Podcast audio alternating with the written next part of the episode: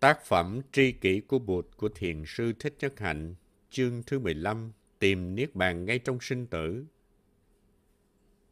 Niết Bàn trong giây phút hiện tại. Bốn sự thật, tứ diệu đế là khổ, tập, diệt và đạo. Trong đạo Bụt, có những tông phái cho rằng diệt là một pháp vô vi, tức là Niết Bàn tuyệt đối nhưng cũng có những tông phái cho rằng diệt là sự đối ngược lại với khổ, tức là sự vắng mặt của khổ. Theo nguyên tắc tánh tướng biệt quán thì hoặc bốn sự thật đều là vô vi, hoặc bốn sự thật đều là hữu vi. Trên bệnh viện hữu vi thì khổ tập diệt đạo khác nhau. Khổ không phải là vui, con đường đưa tới khổ không phải là con đường đưa tới hạnh phúc, trên bệnh viện tích môn thì bốn sự thật nằm ngoài nhau. Nhưng nhìn kỹ, ta thấy rõ là bốn sự thật có liên hệ với nhau. Vì vậy, Đại chúng bộ, một bộ phái được thành lập 140 năm sau khi Bụt nhập diệt, đã chủ trương rằng khổ cũng có lợi ích của nó. Chính cái khổ giúp cho ta đi tới với đạo. Đại chúng bộ chủ trương rất giống với làng mai khổ có vai trò của nó. Trong mấy chục chủ trương của Đại chúng bộ có chủ trương cho rằng khổ có công năng đưa ta tới với đạo. Vì có khổ cho nên ta mới tìm tới con đường tâm linh cũng như buồn đóng vai trò làm ra sen. Một chủ trương khác cho rằng khổ cũng là một thức ăn. Nếu ta biết cách sử dụng thì khổ là một thức ăn rất tốt. Khổ đau làm cho ta nên người, làm cho ta trở nên từng trải và có tuệ giác. Do đó, khổ đau có liên hệ tới hạnh phúc, có liên hệ tới con đường đưa tới hạnh phúc. Từ từ, ta thấy được sự liên hệ duyên sinh giữa bốn sự thật và đi tới bản môn, trong đó bốn sự thật là một. Trong Bát Nhã Tâm Kinh có nói, không có khổ, không có tập, không có diệt và không có đạo như những thực thể tách biệt. Trong mỗi sự thật đều có chứa ba sự thật còn lại. Như vậy, chúng ta đi tới vô vi và bốn sự thật đều là vô vi. Chủ trương của Đại chúng bộ đi rất gần với chủ trương của làng Mai. Đại chúng bộ là phái cấp tiến, còn thượng tọa bộ là phái bảo thủ. Bát chánh đạo tuy là con đường đưa tới diệt khổ và đem lại an lạc, nhưng dưới cái nhìn bất trị thì cứu cánh và phương tiện không phải là hai cái tách rời nhau. Làng Mai có câu, không có cưng con đường đưa tới an lạc. An lạc chính là con đường. Chúng ta phải có an lạc trong từng bước chân, trong từng hơi thở, chứ ta không phải chịu khổ cực trong năm, bảy năm thực tập rồi mới có an lạc. Sự thực tập của làng Mai là bây giờ và ở đây. Không phải tôi chịu ép sát trong 4 hay là 5 năm, rồi tôi mới có được an lạc.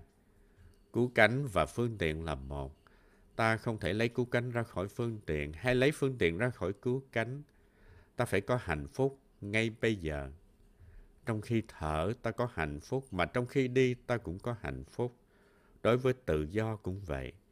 Ví dụ như anh là người đang bị giam 30 năm trong tù, anh nghĩ rằng tổng thống hay là vua của anh sẽ ân xá để anh được ra tù sớm và anh cứ ngồi chờ để có được tự do.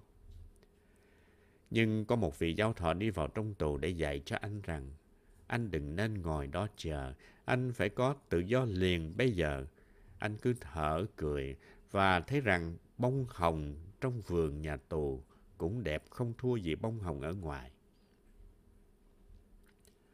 Trong tù anh có nhiều thì giờ hơn để ngắm bông hồng và không khí cũng rất trong lạnh Anh phải có tự do liền chứ đừng đợi 10 năm nữa để được ân xá mới có tự do.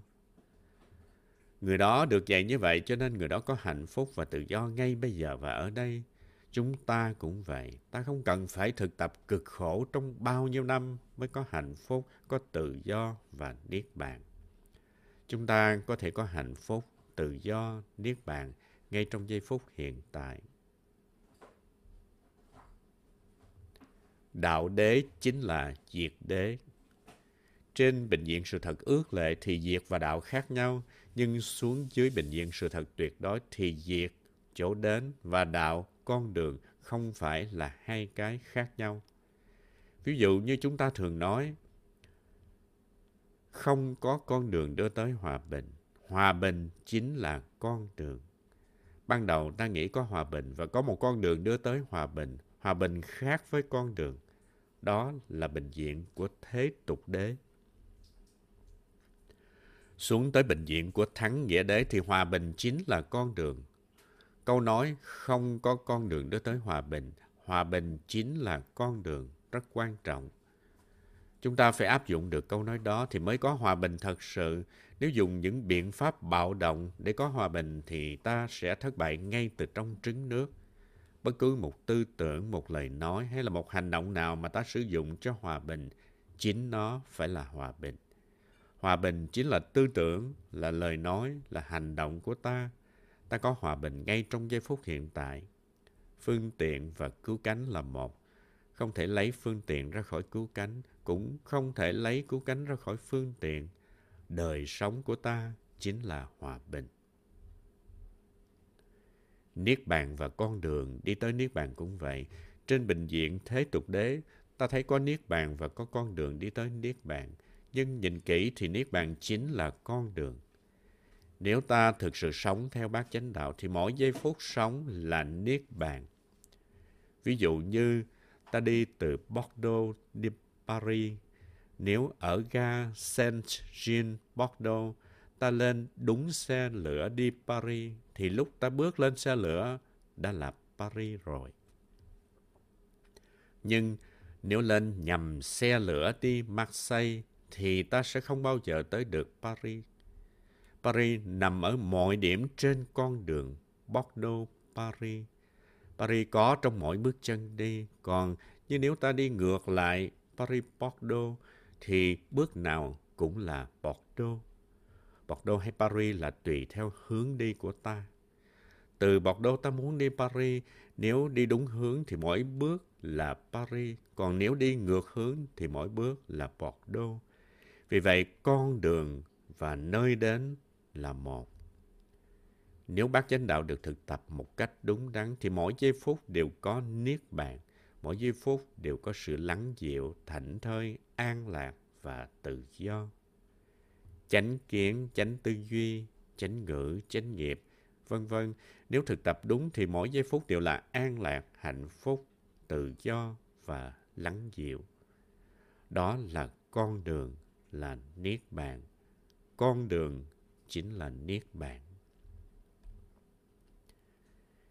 Niết bàn dù là Niết Bàn hữu dư y hay Niết Bàn vô dư y đều vượt thoát ý niệm sinh và tử. Không có Niết Bàn để ta đến vì ta đang ở trong Niết Bàn. Bản chất của chúng ta cũng như bản chất của đám mây là vô sinh, bất diệt.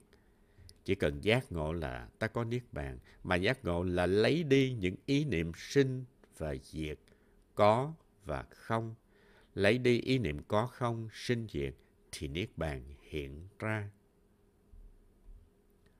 Đứng về phương diện hình thức thì giống như là đám mây có sinh có diệt, nhưng nhìn sâu vào đám mây thì không có sinh, không có diệt.